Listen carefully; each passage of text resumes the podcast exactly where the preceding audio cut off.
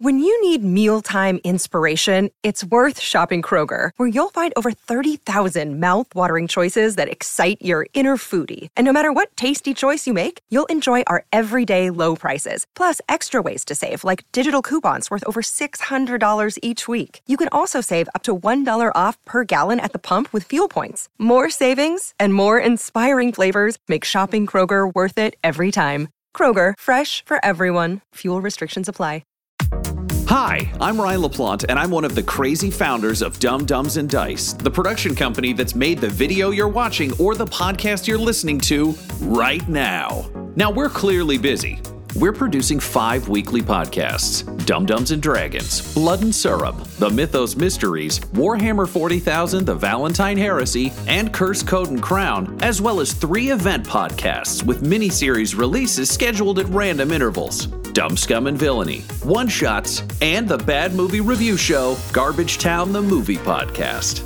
But we want to take this time to invite you to become a part of our company and a part of our Patreon at patreon.com slash dumbdumbdice. You can get access to our Discord, access to exclusive DM and character chats. You can get the chance to name characters in our shows. You can even become a recurring NPC and hear yourself interacting with our characters each week through the voice of Tom. You can become a patron for as little as $1, and there's great value for you at even that level. So please join the Dumb Dumbs and Dice family and help us make even more content in a way that you are guaranteed to love. That's patreon.com slash dumbdumbdice. D-U-M-B, D-U-M-B, D-I-C-E. So let's do something dumb together, and thanks for being part of our stories.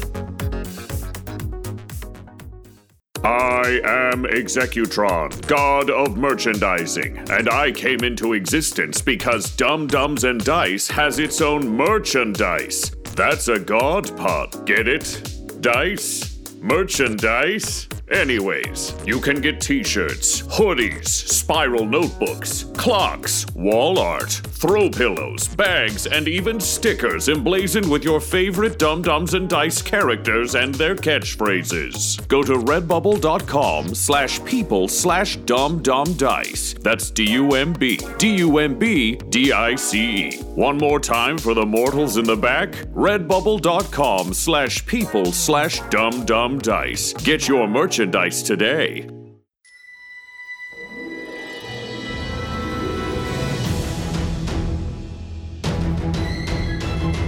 Welcome back to Curse Code and Crown, a live play Dungeons and Dragons 5th edition podcast featuring a fully original world and campaign. I am the wizard Cronox, observer of time. Curse Code and Crown features our regular voiceover artists and improvisers, Laura Elizabeth as a new character, Tyler Hewitt as Maka Deathcap, and Ryan LaPlante as Duncan Kindano alongside our dungeon master, the incredible Tom McGee. So get ready for an adventure including thrills, chills, and hope for a brighter tomorrow. It's time for Curse Code and Crown!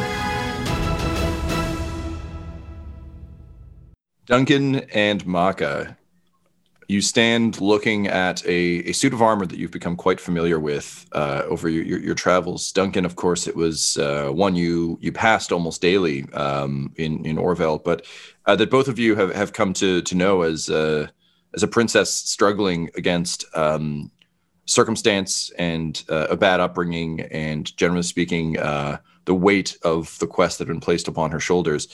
but that armor is no longer home to Gwendolyn Princess of Orville.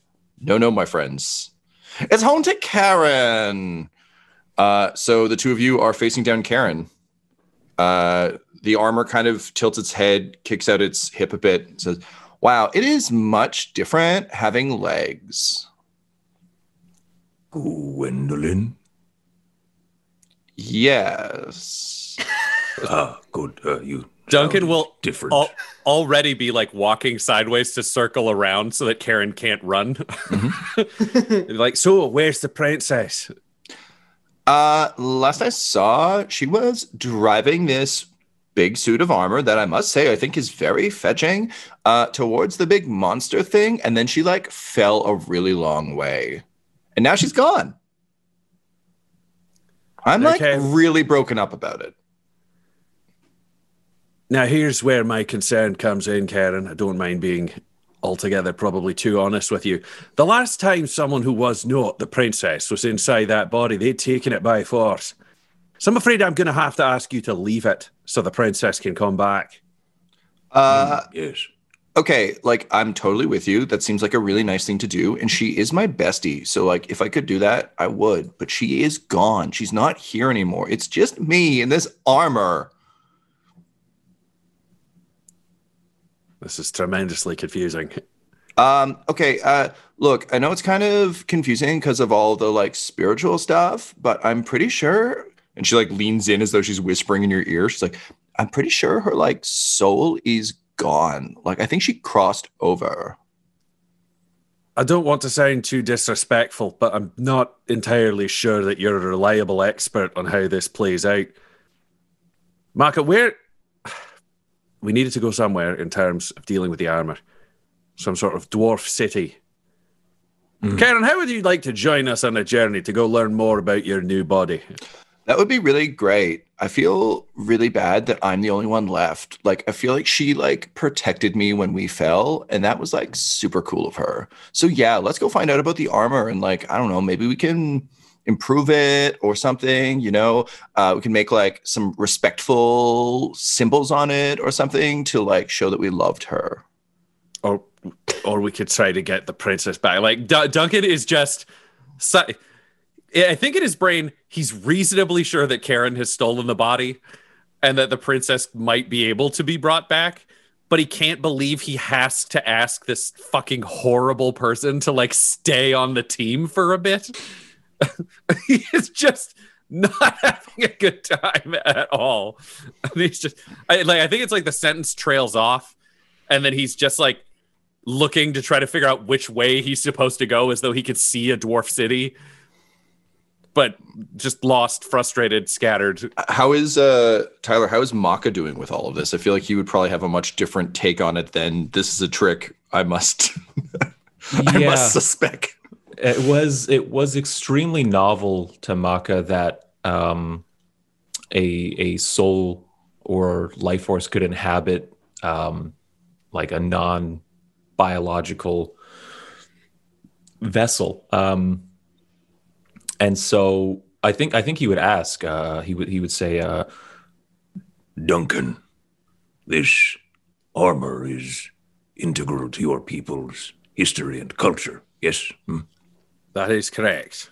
It's hmm. as close as a holy relic to lady justice as exists. Are there any stories that would help to explain what is going on right now that your people may have shared or passed down? no I, I honestly the princess being in there didn't entirely make sense to me but now a random fish familiar that we kidnapped from a museum is embodying the greatest hero in the history of humanity i do not understand this at all Perhaps this is the next chapter in humanity's story. Hmm. The fish savior. Hmm, Marco, yes. can we go? Can we just talk over here for a second? It's got to get Marco away from it. Marco, I mean this in the most respectful way possible, but there is no way a self-obsessed socialite familiar is going to be the next step in human religious evolution. This is just a problem that we need to solve. Because I'll take that armor. We just got to put her in something else. And if the dwarfs can help us do that, we get the princess back, and it all checks out, and it's fine. Because I, I need to have a conversation with the princess. I figured out all of my problems. I just need to talk with the princess. So fish out, princess in, on we go. Hmm, hmm. Duncan, I will help you with this, but I think you need to prepare yourself for the possibility that Gwendolyn does not come back. Hmm.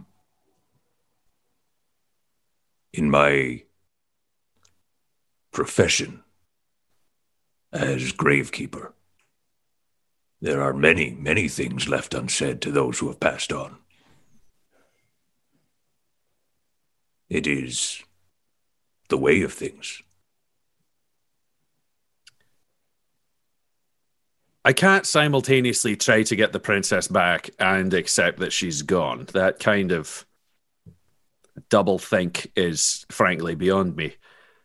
I've got a battle to get her back, and I've got a battle to find people who can bring her back. Hmm. That's the setup. When she's gone, nothing makes sense on the scale of things. I and I need to bring her back. That's I need to bring her back.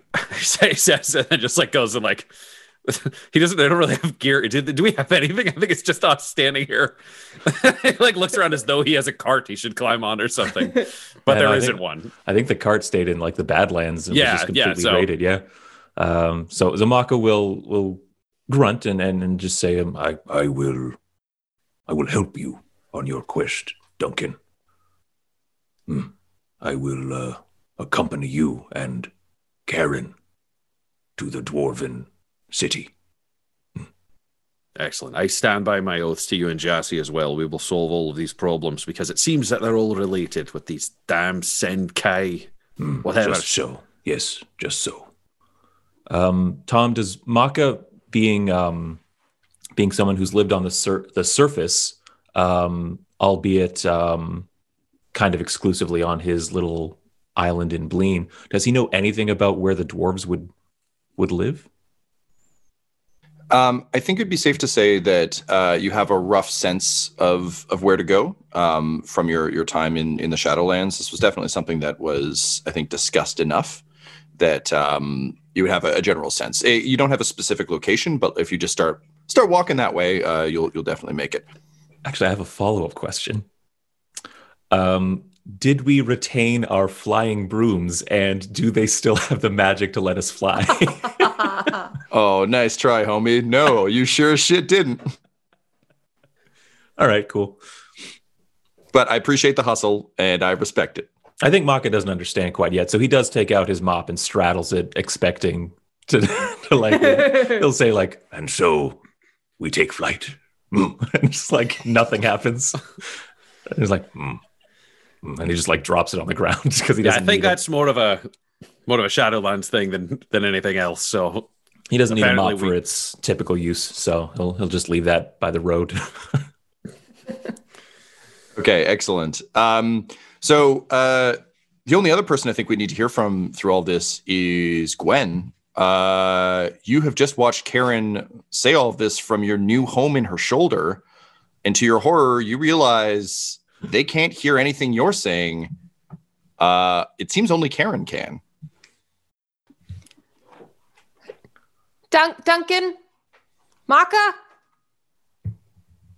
Karen? What the bloody hell just happened? Oh, I think you like died. Yeah, at, and obviously she's just saying this mentally. I was to about you. to That's say, not yeah. out loud. Yeah. Yeah, yeah. Uh, she's like, you, uh, you died because you are really bad at jumping. So No, listen, no, listen here. Okay, I've already died once, uh-huh. and I got put into a suit of armor, Mhm. so I can't die again. Well, okay, call what you will. Like, I'm no philosopher, um, but pretty sure I'm in the body now, and you live in my shoulder. So, like, have fun but there. That's just we were just the other way around. Yeah, life's a bitch. Did you do this?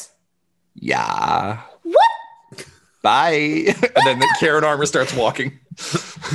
Just happily striding along behind Duncan and uh and uh Maka. Uh as she walks by, she's like, uh, Mr. Turtle Man, you dropped your mop.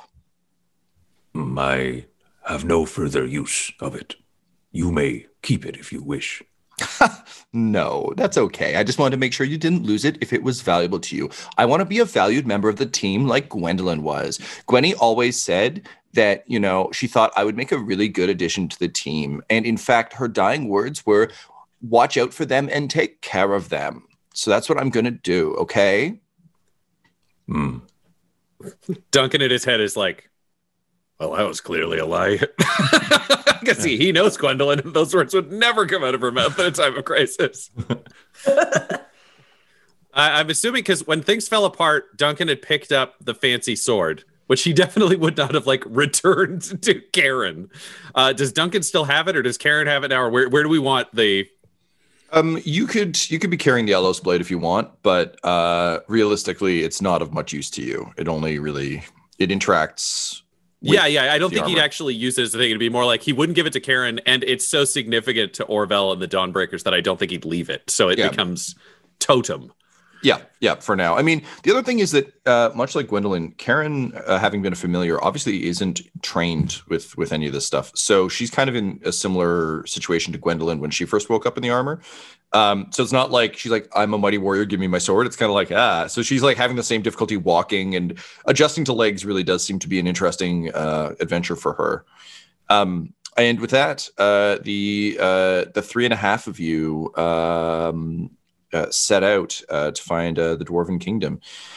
Um, but you're not the only ones who have set out uh, to find uh, the Dwarven Kingdom today, uh, for there is another adventurer uh, who has also been making their way uh, to this very same place on a mission of, of uh, great import uh, for the Empire of Numbers.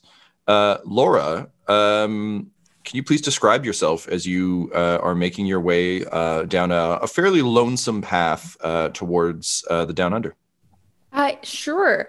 Um, I am an orc. Mhm. Um, so I'm about, I like f- fairly like youngish, I'm like 21, 22. Um, but like 5'10, stocky, kind of like muscular, like all orcs, but also like a little, just a little soft. Like I probably spent a lot of time like inside sitting versus like, you know, like hitting things. Um, I've got like the greenish gray skin. Um, my hair is like uh black. It's kind of messy into like pulled back and then like braided into one of those like mohawks, a braided mohawk. Mhm. Um, and um, I'm wearing uh like l- this kind of like a light brown leather armor. Um, that's got uh kind of like stitched um symbols for like the number sets so like the u and the n and the z and for like the universal set natural numbers integers like all that stuff. Um and i also have uh, on my chest stitched um what looks like um an abacus. Um and then oh and i also have uh, tattoos on my cheeks. Uh, so on uh, my right cheek, uh, it says Kuare, and on the other uh, side, it says Ergo. And that's what I look like. I was gonna say if you had to do a celebrity casting, just because some of our brains work that way.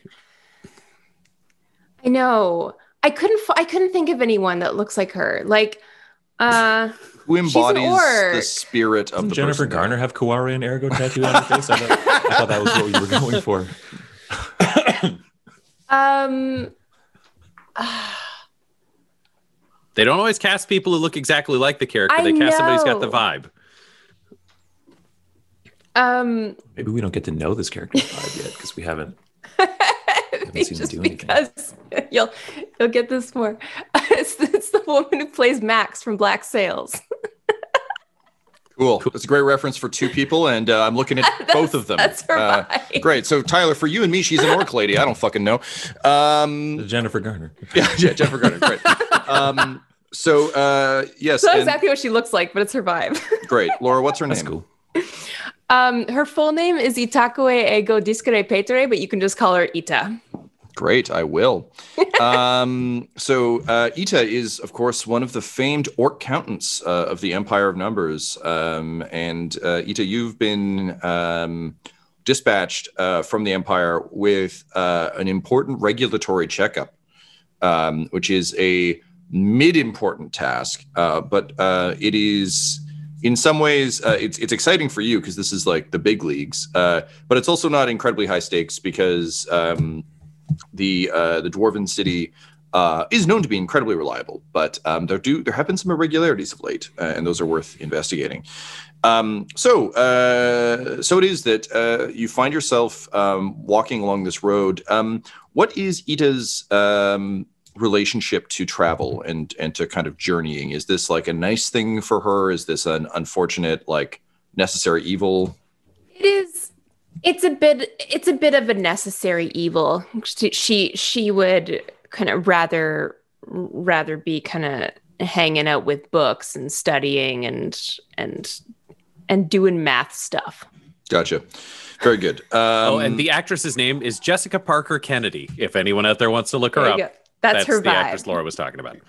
Jennifer Garner. I got it. I got it. um, so cool. Black Sails Orc. Uh, you're making your way in the world today. Takes everything you got. Um, the uh, the weather's nice. Um, I I think as a, a fairly indoorsy person myself, um, there's like a joy to that, but also like a if I have to be outside, I guess this is fine. But ideally, I'd rather be back uh, back in the Empire.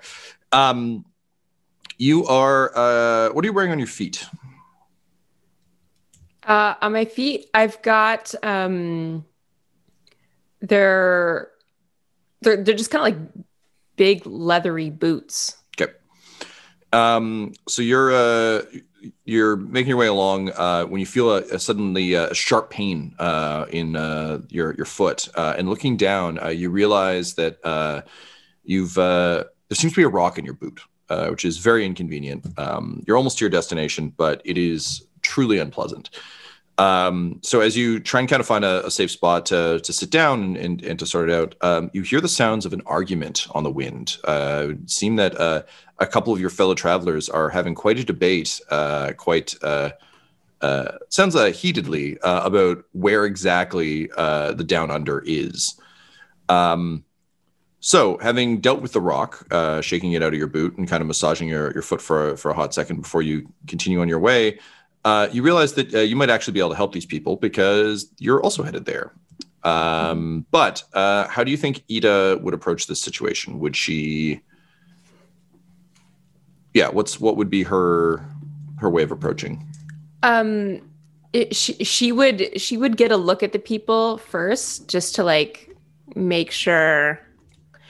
I mean, the thing is, like, there are people who just like straight up will like kill an orc on sight, and she just wants to like make sure she wants to get the vibe of these people just to from a distance and make Mhm. sure they're not gonna like sh- sh- shoot her. Yeah, I will say the Empire of Numbers is uh, widely respected in Gren. It is? Okay. um, for for its uh, acumen, and the the orc accountants particularly are are kind of known far and wide.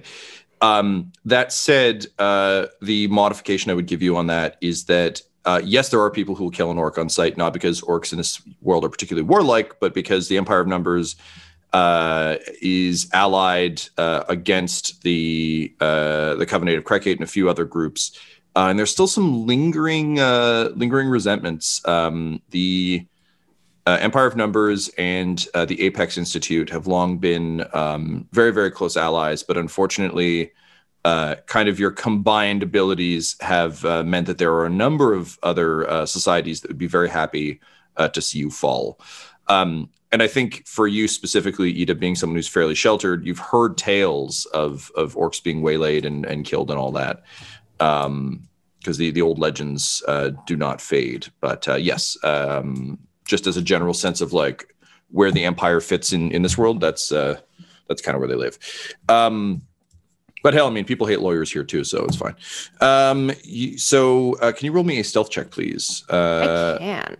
Meanwhile, while you're doing that, um, uh, Duncan and Maka, uh, the two of you and Karen, um, have been wandering for three days now, near where you thought the Dwarven Kingdom would be. Now, you've been through a lot together, so this wouldn't normally be as much of an issue. But um, if Gwendolyn was a problem in the armor, Karen is a real problem in the armor.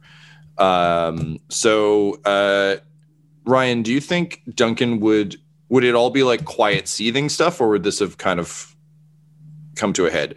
At this point, she's just folded, like she she's standing there with her arms folded, and is like, "I refuse to go anywhere until we determine where we're going. This is ridiculous. You guys are bad adventurers."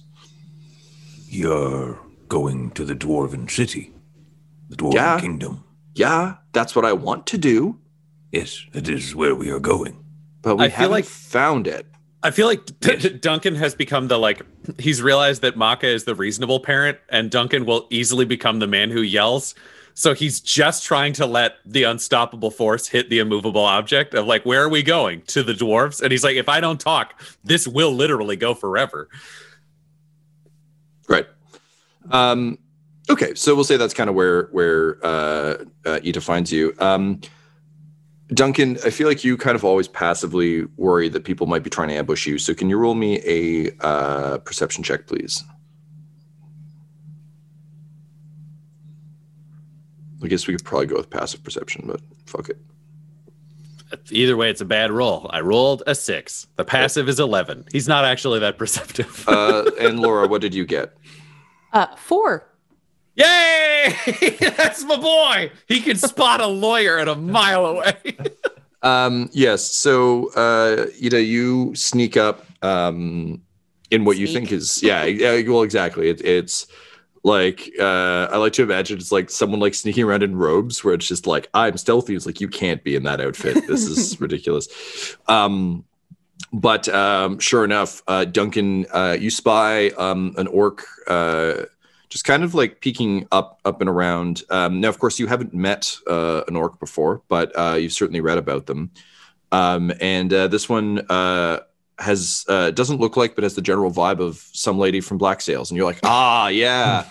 Um, but uh, yes you see you see an orc desperately trying to be stealthy while being incredibly visible possibly doing the tree peak around a far too small tree.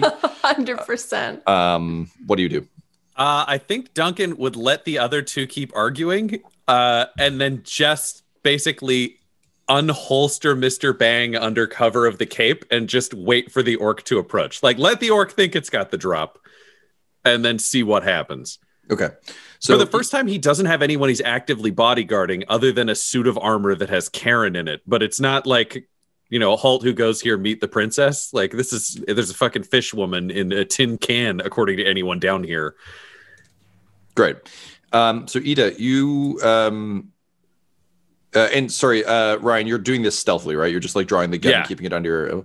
Uh, so uh, yeah, um, these are uh, these are strange creatures indeed, uh, Ita. Um, you would recognize um, Maka as as a turtle uh, of uh, of Bleen. Um, but uh, it would seem there's also a human of Orvel, which is incredibly strange and certainly not someone um, you wouldn't have met humans, I think, at all in your life. Um, hmm the general vibe with the Empire numbers is that like uh, they're they're very much, and the Apex Institute shares this opinion. Um, Orville is a uh, a convenient nu- uh, nuisance, if that makes any Mm. sense. Um, It uh, as as was kind of outlined in in the treaties, like it was a convenient way to get the humans kind of off everyone's back. Um, but it's also like you're just very content for them to just kind of be over there in their corner. That's that's the ideal situation. Um, so uh, very strange uh, to see one of these uh, savage and warlike creatures um, wandering around um, wearing incredibly strange, very impractical, impractical clothing. hmm Um, however, uh, you, uh, upon looking at the armor, you do recognize, of course, that um, uh, you're headed in the right direction. Know that these people are also headed in the right direction, uh, because it uh, definitely looks like um, uh, it, the armor is made of amulium, and this is definitely a uh, a suit of armor that that has been produced by uh, by the dwarves. Um, so perhaps it's a technical issue. Perhaps some services required Yeah. you know, got to get that warranty going.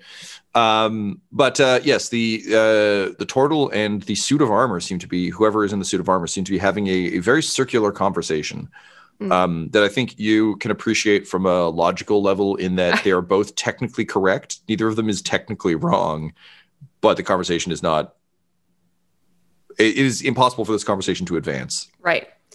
So I, I just kind of peek around the tree and I say, uh, Hello, it seems that your friends are uh, not proficient in the art of rhetoric.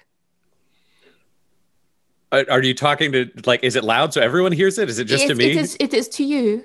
Okay. Uh, well, it's, you're not wrong. Uh, it's nice to meet you. I'm Duncan Kindano, uh, first captain of the Dawnbreakers, and you are. And while he's saying this, it's just like it's that neat little like under the cape. Just flip the thing around and reholster the pistol because this seems like a decent human or decent orcish being. Really glad you didn't shoot her in the head. That would have made the session real fucking weird. I say, uh, Hello, I am Ita.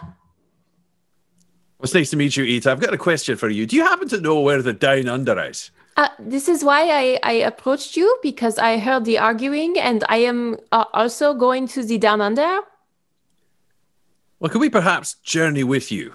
Uh, y- uh, yes. Yes. All right. this- well, this would you be, don't have to this would hide- be acceptable. Yeah, you don't have to hide behind the tree anymore. You could step out and I'll introduce you to the others. Uh, Maka, Karen, uh, we Maka found. turns around and is like, Duncan, I found Yeah, someone who knows where the ambushed. down under is. I mean, more accurately, she sort of found us. But this is uh, Ita, is it? Wait, that is not my full name, but my name is very difficult for some people, so you may call me Ita. If that's you- that's so pretty. My name's Karen, and these are my friends. I'm kind of like their protector, but also their princess. my You name are a is princess. We did not. I did not think that princesses wear the armor. Usually, the people around them wear the armor. You know what? This is going to be a long story. Maybe we should go over this while we walk uh, towards the down under. Uh, and I imagine, like, as as they start uh, trudging, uh, he just has a moment to be like, "All right, so uh, do you know anything about the Dawnbreakers?" Mm, would I? No, I mean, like, no, I don't think so. This I don't is think I would have any reason to. no. This is, I I think, like for for your society, the Dawnbreakers would be like an old, old, old, like Celtic myth about a local band of warriors. Like you, we would know in broad strokes, but like it, it would be so specific and weird that uh no. Now you would probably know about um the Dawnbreaker, like uh Amala Consolaris. Yeah. Uh only in that she's like an important historical figure. But it'd be like, I don't know, an obscure European war hero in World War II. Where you're just like, oh yeah, that's a name of someone who was in that big fight a long time ago. But yeah, yeah, yeah. Um, also, the whole Necrotis conflict, even though it, it you know, the, the scars are still very present today, uh, is long enough ago that I think, like, to put it in kind of modern terms, you're like a kid who was born after 9 11, where it's like World War One seems so fucking far away, and like World War Two kind of seems impossible to understand, but like Age of Terror, you kind of get. Like, it's it it's a conflict you're aware of, but it seems so ancient and distant that, like, Yeah. oh, cool, all right, yeah, fine. So Duncan would probably be excited by that. I won't actually go through the whole story, but he would basically go through Amalekin Solaris, the founding of Orvel, the purpose of the Dawnbreakers, their glorious history, how the kingdom sort of started to fall into a toilet because he lacks tact and isn't a diplomat. Uh, then the fall through the sky, taken over by the Sinkai. He literally walked through the whole adventure that they'd gone on thus far, and then explain it like Karen is not the princess. This Would, would he also take time to explain that uh, we can join our Patreon, uh, patreon.com slash dumbdumbsdice? Like, I feel like we're getting a recap and I, I'm really in, into it. Uh, if you're going to listen to all the seasons today, Ita, it's important to know. Yeah, yeah. And you can buy merch. What too Red Redbubble. Bubble? Yeah. It's a spell. Maka has it. You don't want to know what it does. Yeah, it's Um, a popular shop in Orville. Uh, you can get access to it through a series of portals. So that's sort of where we're at now. So we're trying to figure out um, how to get Karen out of the armor, and how to get the princess back in the armor, because I believe this is some sort of tricky, familiar witch business that I don't care for. This is an interesting conundrum. Well, the dwarves would know about the armor, That is so the whole. perhaps we can ask some dwarves. That's literally exactly what we had planned uh, until we met you. Maka's like walking ahead and like looks over, sort of like, we are on our way to the dwarven kingdom now. Ah, yes, this makes sense. And Karen's Uh. like, and this time I think we actually are, because like my new bestie Ita seems to like get it. What is a bestie? Oh, it's what you and I are. It means very close friends who share Oh. everything. We are not very close friends, and we will share nothing until we know each other better.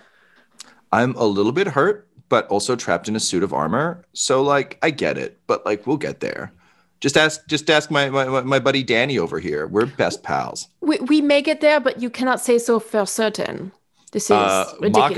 Maka, what do you think about this? This seems to be a, a conversation Maka would have opinions on.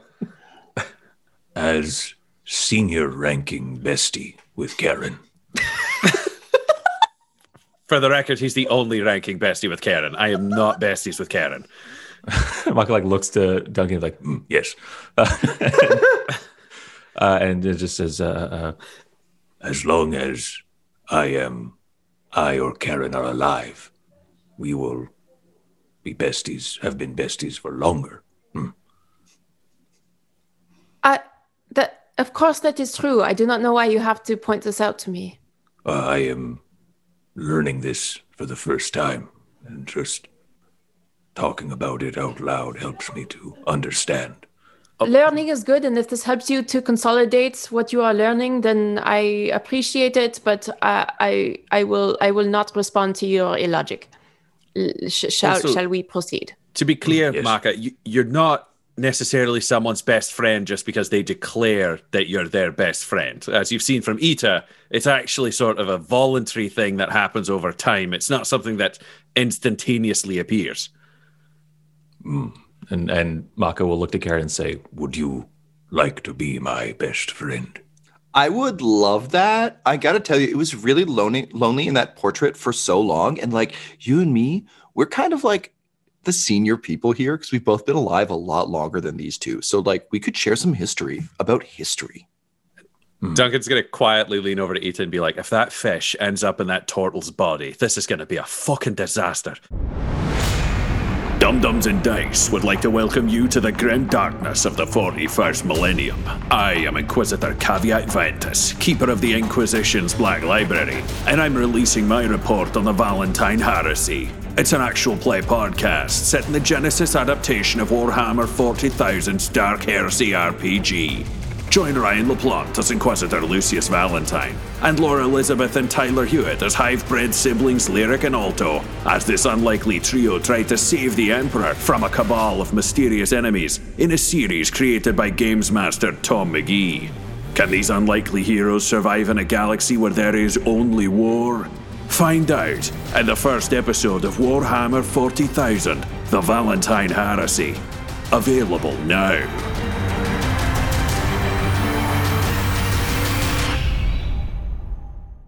There is some very strange body switching. I do not quite understand it, but I would accept it for now. So I've sort of told you our story as they just go back to walking again because I think it might be jarring for Ita, but Duncan is very used to Maka just stopping in the middle of a conversation to like build a castle and then just like walk away from it again.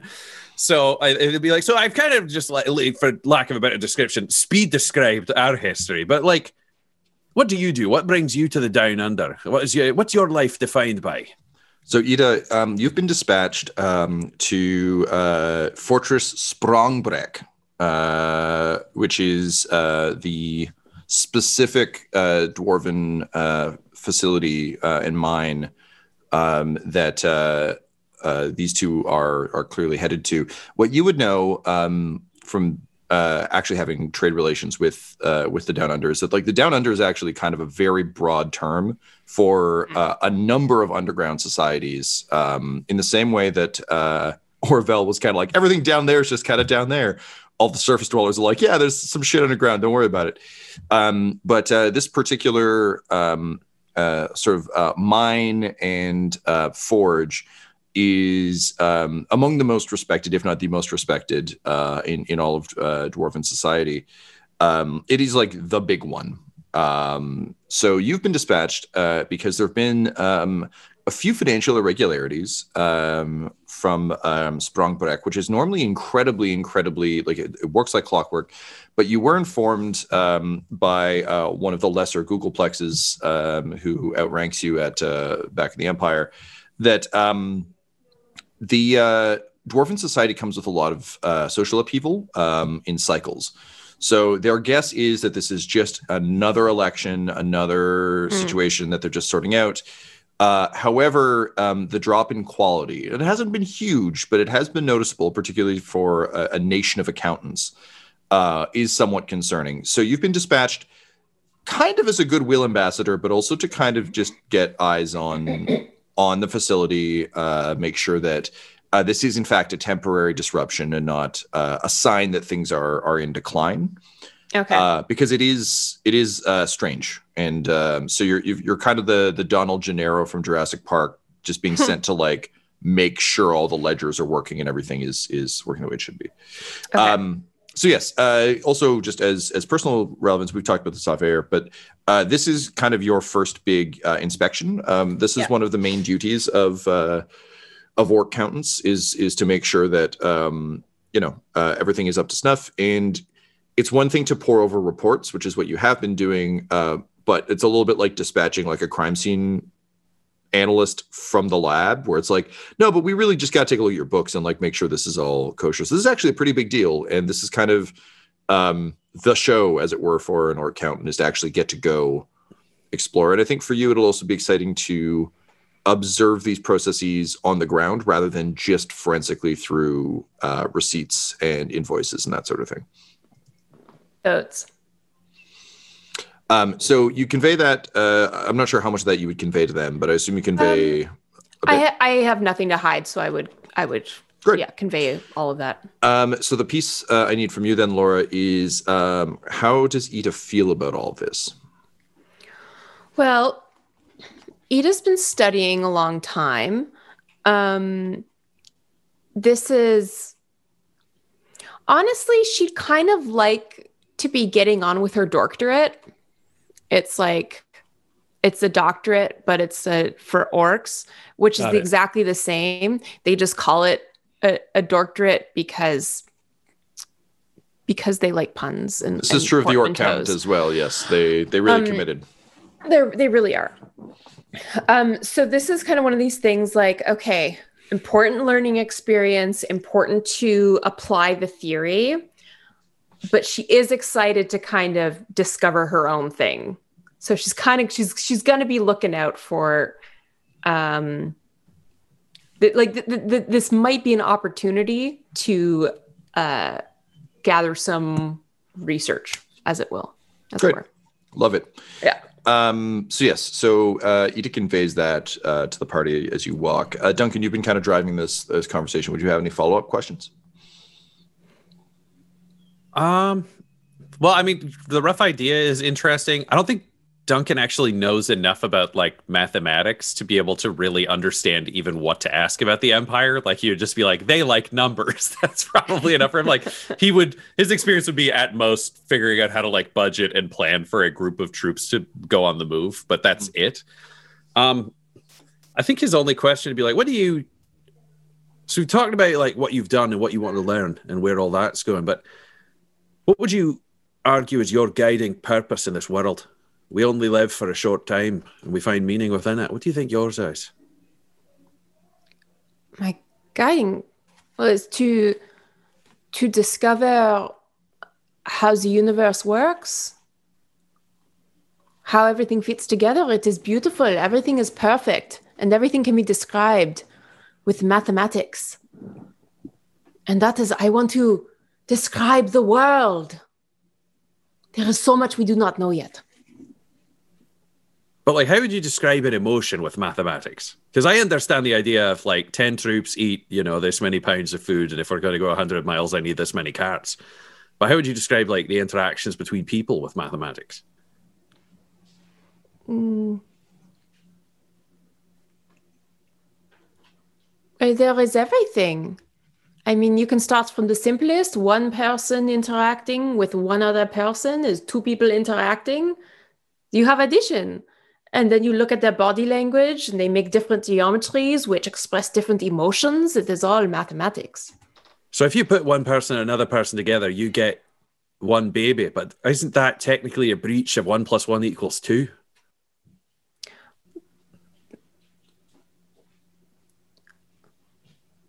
Oh dear. Hmm, that is interesting. Perhaps that will have to be my source of study. That is an interesting topic. Thank you. I, I will write that down. I start making notes on the little like pad of paper Oh, that I well, have. That wasn't my intention, but you, you're welcome, I guess. This is going to be an interesting trip. Um, so uh, there's the the day sort of um, the sun begins to set and uh, night begins to come on. Um, you finally uh, reach the uh, the stone markers um, that uh, of you'd been informed to to look for. Um, they look as though they've been um, uh, they seem to jut up out of the ground, um, but not as though they've been placed. Almost uh, like they they seem to almost organically um, dissolve into uh, sort of the, the, the rocky base. Uh, and uh, it's a language that uh, you'd be familiar with, but would be visually unfamiliar to you, Duncan. Um, but uh, you know, to your eye, uh, it definitely. Although no, sorry, Ryan, you said you spent a bunch of time studying dwarven and dwarves. Yeah, yeah. I could speak? speak, it, Okay, but, but it would also read be they'd be records from pre Orville, so I might not know much about the modern dwarf setup. Totally fair. Um, great. Uh, but yes, it uh, it indicates that uh, you've arrived at uh, Fortress Sprangbrek. Um, here's my question to the party: um, Would you let Ita lead, or would you lead to kind of uh, make your way up to the entrance? And to be Uh, clear, there there's no visible entrance. There's just a cliff face, um, kind of tucked in amongst the the woods. Duncan would probably let Ita take the lead because he Yeah. doesn't know how any of this works. Maka too, because in a roundabout way, this is just how we were going to get here. Say, Let me rephrase. Duncan would prevent Karen from leading. that, that would be Yeah. his goal. Thank you, Lord Protector. You're doing a great job. Sorry, I'm trying to work on my princess speak because if I'm gonna like lead Orvel, it's gonna be super important that I like really nail the lingo because I think people respond well to that. Duncan, it just he does that like that little like shiver you do where your head goes lower you hate something so much that it like hurts. But he in his head he's just like, You don't have to argue with her about this. You're gonna get the princess back. It's not gonna happen. Don't yell at her. You need her to follow. When um, Karen has stopped res- responding to you for now, so you're just kind of like living in a fish, uh, living your worst life. Um, what is what is your observation of of that statement? Um, after a few moments of just like just being fucking pissed and like just kind of like outraged at what has happened, um, I think, I think she, I think Gwendolyn starts to wonder if like maybe she could just like annoy Karen into like revealing that she's in there. I hesitate to ask, but what does that look like? Um, I think it's just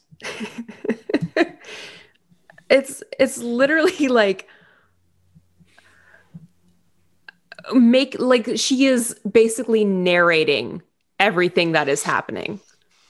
So it's like, Like a Randy Newman song. yeah, yeah, no, it's like literally like um like if someone is like like Maka is speaking and like finishes a sentence and she'll be like, "Oh yes, he said gruffly, shrugging his shoulders and moving on." All right, and where are we going next? Oh, look, look, look! There's there's Duncan over there, and uh, yeah, he's look. Oh, look, look, we got a new we've got a new orc friend. Okay, and the orc friend. Oh, look, she's speaking. Wait, we'll listen to her speak. Very, very interesting. All right, it's just like. All right, now left foot, right foot, left foot. No, no, no, left foot, right foot. It's just, it's. I like to some He extent. doesn't really need to breathe, so sh- it can just be fucking like Yeah, ongoing. No sore throat. No. Um, You're not entirely sure if Karen can even hear you. Um, you get the sense she might be more capable with spiritual matters than than you are, given that she is kind of in that form to begin with. But you're also not sure she, like, it, it's you don't know if she can hear you, but also she could hear you. So I also have nothing else to do. exactly, yeah, yeah. This is this is a good trapped on a desert island insanity adventure for for Gwen. Um, okay, amazing. So, um, Ita, you approach the uh, the cliff face, um, and uh, as you uh, approach, you can definitely see that like. Uh, and I think Duncan, you would recognize this as well. Um, there's clearly been a lot of traffic in and out of of this sheer cliff face. Um, yeah, the ground is is very well worn, um, and uh, uh, Maka, you can feel kind of a tremendous amount of energy, almost in the air, um, around you. It's not uh, not like um, a dangerous thing, just like you know, you, can sometimes feel like when a storm is coming, there's just electricity in the air. It's not like the static of the Shadowlands, but just uh, a huge amount of power uh, near nearby. And happily, it feels natural. None of this feels weird and gross to you, like other places we've been almost exclusively. um, so, uh, Ita, uh, you step up and uh, you quickly check. Uh, do you keep everything in one notebook, or do you have multiple notebooks? Um, I I will have I have multiple notebooks because one, I have one book that is like for my or counting and I have another that's like my personal projects. Okay, great. Um, so I think this is probably personal projects. Uh, It's um, it's uh, wherever you'd put your like itinerary and instructions, which I assume would be personal, not um, like the actual or Yeah, yeah, counting. Um, so you flip it open, uh, and it it uh, tells you like sort of the exact pattern to knock. Um, so uh, you do that, and um, I'm going to need you to please roll me a survival check. Oh my. Okay. 11. 11. Um, okay, so um, you are later in the day than you expected, but um, still on time. Uh, I was mostly rolling to see how quickly you were able to travel across land. Okay. Um, so uh, yeah, uh, late but not like, uh, yeah, not badly late.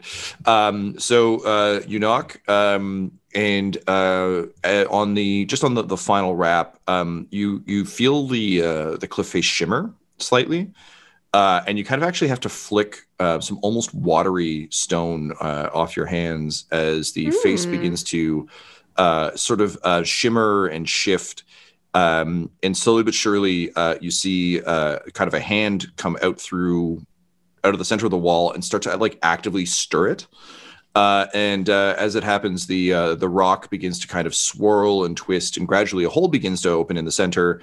Um, and uh, beyond it, uh, you can see um, a dwarf, and she's just like kind of like doing a full wax on, wax off, uh, and really seems to be fully swirling the stone um, as uh, she concentrates. Uh, at which point you hear, "Yo, heads up!" Uh, and a beach ball comes flying out um, and hits Duncan squarely in the face. We, we, we are I would under like to use uncanny dodge. Uh, it's all right. Karen. um, sure. Yeah, you step aside, it bounces off Karen. Um, it is a uh, an inflated, um, clearly like uh, it's you know they don't have plastic in this world, but uh, it's like an inflated skin Stomach of of an animal. Yeah, yeah, yeah, exactly. uh, but it's been painted in like fun colors. Um, and uh, as the the uh, one dwarf continues to kind of swirl an entrance open, um, another dwarf kind of leaps past her uh, and um, he's super ripped. Like he is, he is a fucking like sexy ass dwarf. He's wearing like a tiny little mankini. Uh, he's got sunglasses on the front and back of his head, um, and uh, he's got like a puka necklace. And he's just like, "Oh, uh, hey, sorry guys. Uh, looks like the ball got away from us. Uh, welcome, welcome. Uh, hey, yeah, yeah, all right. Sorry, uh, sorry." And he walks by. He's like, "Sandra, you're doing a great job. That's that's some some good." Uh, that's some some good uh, stonework there. All right, all right. See you later, guys. All right, bye. Uh, and he goes running back in. He also reeks of booze. Like just He- you can. Did he get the ball or did he just come He up did. and do Yeah, that yeah. and He leave? grabbed the ball and, and, and went. oh, hey guys, hey, and just left. Enjoy the ball. You guys are cool. Bye. Um, so uh, a moment later, uh, Sandra finishes um, the uh, the crafting of the door, um, and uh, she uh, just kind of. Uh, you also notice that she she's also wearing um, uh, big sunglasses, but hers are are less like cool. they look more practical than than kind of like for funsies. Um, and uh, she says, uh, uh, "I'm sorry. Is there um, uh, is there an Ita here? I was told to expect. Um, uh, well, you're the only orc, so are you our orc accountant? Uh, I am indeed. I am uh, Ita uh, Itakue Ego Discare Petere, and I am here uh, to help you sort out your books. Oh, that's great. Yeah, that's awesome. That's awesome. Yo, you guys want a round of shots? That would seem uh, counterintuitive uh, and counterproductive to the task, which requires much mental acuity. Okay, I'm just saying, like, I totally like reshaped this wall, and I'm fucking plastered. But like, okay, cool. You do you. You do you. All right, come on in. Come on in. Yo, yo, yo, the orc accountant's here. And you hear like various cheers um, and uh, a pulse of music. Um, I think Duncan will just keep following Ita, just wherever wherever she's going. This seems like they got an easy pass through the front door, so don't ask questions. Let it happen. It's his theory. Uh, cool. So um, you uh, step uh, over the threshold um, into uh, sort of the entryway uh, to Sprongbreck, um, and you can see that it um, the the sort of um, cavern you're in, the tunnel, um, is perfectly uh, like everything is very um, soft. Uh, there's kind of no hard uh, hard edges or hard lines. Um, but looking around, um, you get the sense that it was probably crafted the same way that uh, Sandra just crafted the front door, um, which Mm. she like quickly kind of like basically like massages, almost like dough back in um, uh, before it starts to kind of um, uh, essentially like harden. Um, so everything looks very much like it's been uh, almost like sculpted by hand. Um, and uh, you can hear again just like pulsing music. You can hear the sound of uh, of people cheering. Every so often, like another one of these dwarves comes like stumbling by in a bikini, like laughing. Um, you notice once you get uh, into the tunnels themselves, uh, there aren't. Um, people start losing the sunglasses. Sandra takes hers off. Uh, I just figured out Sprongbreck. Fuck you, Tom. ta-ta. um, I didn't have it yet. No, but I uh, I still don't have it. it's spring break. oh Jesus Christ! Sprongbreck. no, Jesus. it's Fortress Sprongbreck in Fucking Gren. hell! Um, so uh, people come stumbling by, um, and uh, yeah, there seems to be a great, great amount of joviality and and uh, fun occurring. Um, and uh, you notice immediately, like they're all super young. Like they all look like they're in their like late teens, early twenties, um, and uh, just have conventionally like bearded dwarves or Um, yeah, some of them have beards. Uh, some of them are clean shaven. Uh, it seems to be a a, a personal choice Hmm. uh, situation. Um, you notice that like uh, a lot of the male identifying dwarves that you can see, like there's definitely stubble. Um, it seems like their their hair grows pretty fast. Similarly, uh, a lot of the female identifying dwarves, like their hair is really fucking long. Uh, it seems that like hair growing fast. I think they all have the Wolverine uh, like uh, hairy arm situation Yeah. uh, which is just always such a joy for uh, like an artist to just be like, ah, cross, cross, cross, cross, cross, cross, cross. Yeah. Cool character. just a screen door on my forearm? exactly. Yeah, yeah. Um, but uh, yeah, conventionally, uh, all like incredibly attractive uh, dwarves. Um, and uh, yeah, clearly having fun. So Sandra's like, yeah. So uh, hey, I mean, uh, you guys are here kind of late, so you know, we're just uh, you know, work hard, play hard, right, right, right. Yeah, yeah, yeah. Okay, cool, cool, cool. Um, Sandra, may, may I ask a question? yeah, yeah. Uh, is today and what everyone is doing representative of an average day in Sprongback? Oh no no no no no! This is just the night. We're just kind of loose a little bit. You know, it was a hard day. Uh, you're here a little late. If you'd been here a bit earlier, you would have got us all in our like our, our business swimwear. Uh, would have been uh, a little more Swim- impressive. sw- swim swimwear. Oh yeah, we got a wicked business. cool pool. You got to go for a dip later. It's gonna be awesome. So, I, I, I see. I see. I Um, see. so um, with that, your uh, Sandra kind of leads you down the, these tunnels, and uh, sure enough, soon it opens up into a massive underground city.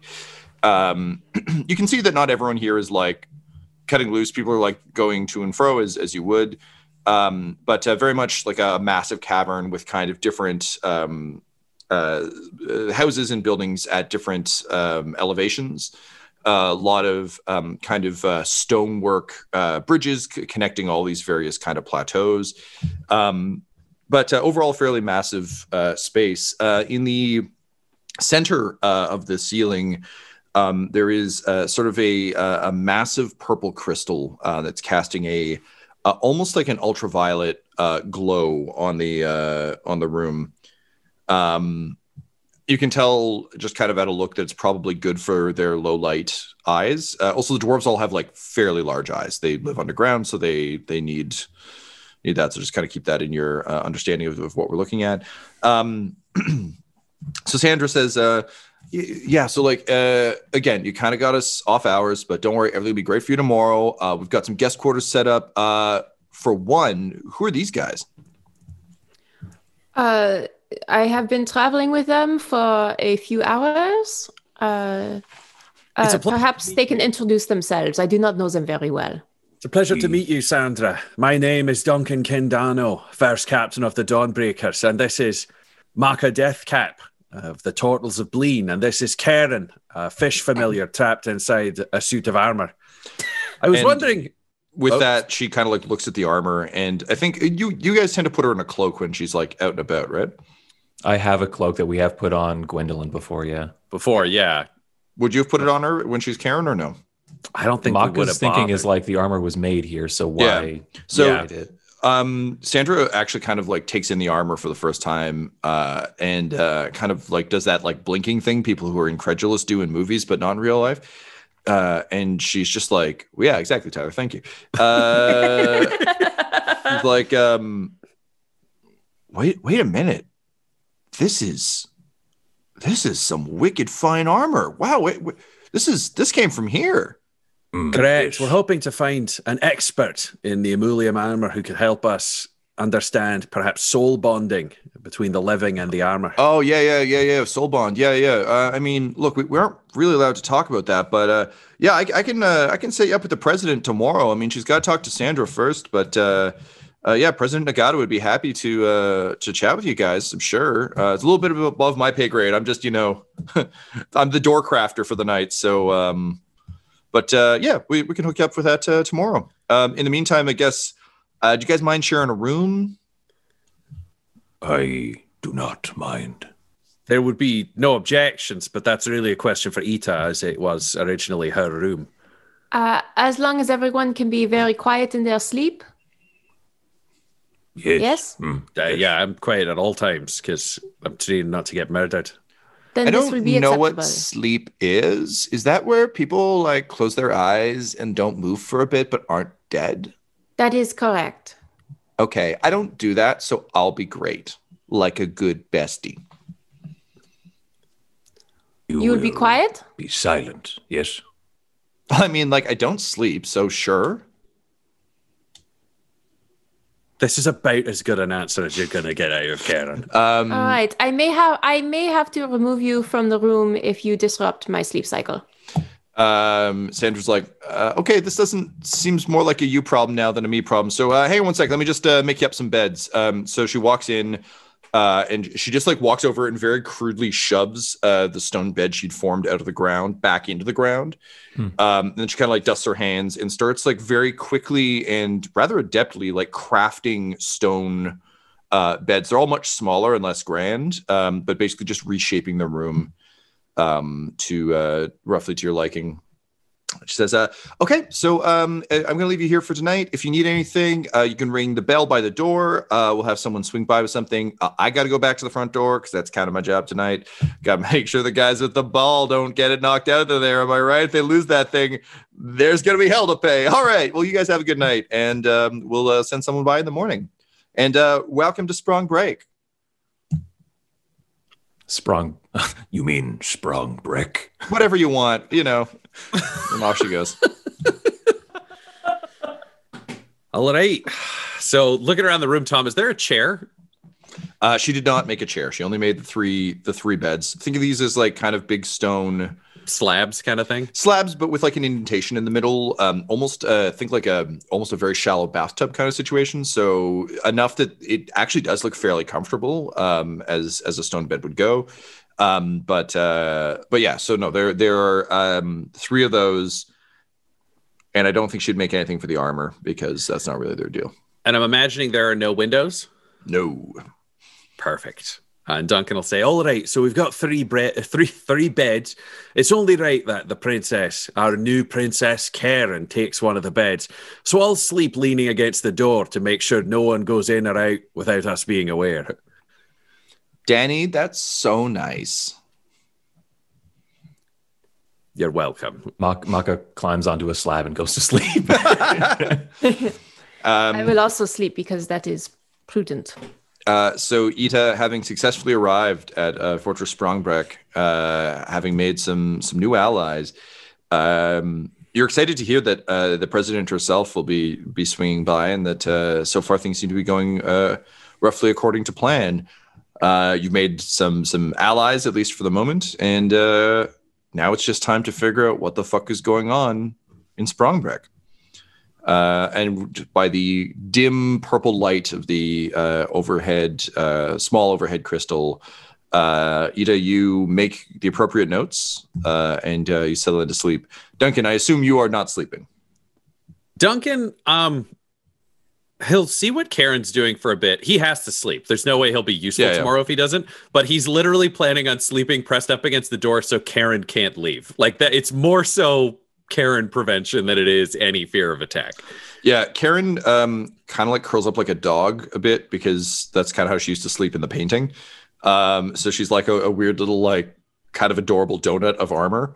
Um, and um, uh, she uh, just kind of like into the silence uh, before kind of quote quote going to sleep. It's like, this is really nice. I'm really glad we're all together. Duncan won't say anything. Uh, and Maka's asleep. glowering at the uh, usurper in her armor. Duncan, you feel just the slightest twinge that tonight no one will be stuffing dirt into Gwendolyn's face mask. Uh, and with that, you fall into an uneasy slumber.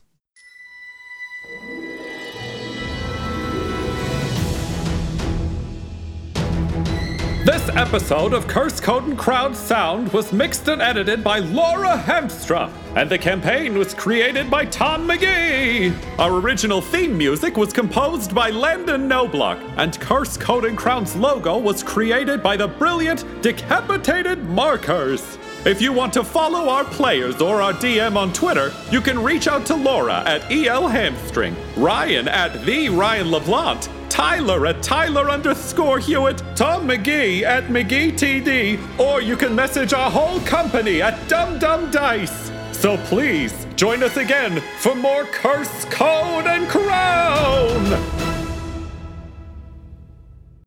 Dumb Dumbs and Dice has to give a special thank you to the supreme beings of our Patreon at this time. Christian Menicola, Long Long, the Half Blind Prophet, James Quayar, Charles Grams, Christopher Little, Sue One, George Dolby, One True Artistry, Orion Birchfield, Lord of Bradovic, Noel Lewis, Scott Garland, Anthony Griffin, Chet Awesome Laser, Jordan Neesmith, Benjamin V, Gavin and Abby McDonald, Taryn Hefner, and Jill and Noel LaPlante. If you want your name to be added to this list, you can join our Patreon too at patreon.com slash dumbdumbdice. Thanks to them, and a little bit of thanks to you. The Fable and Folly Network, where fiction producers flourish.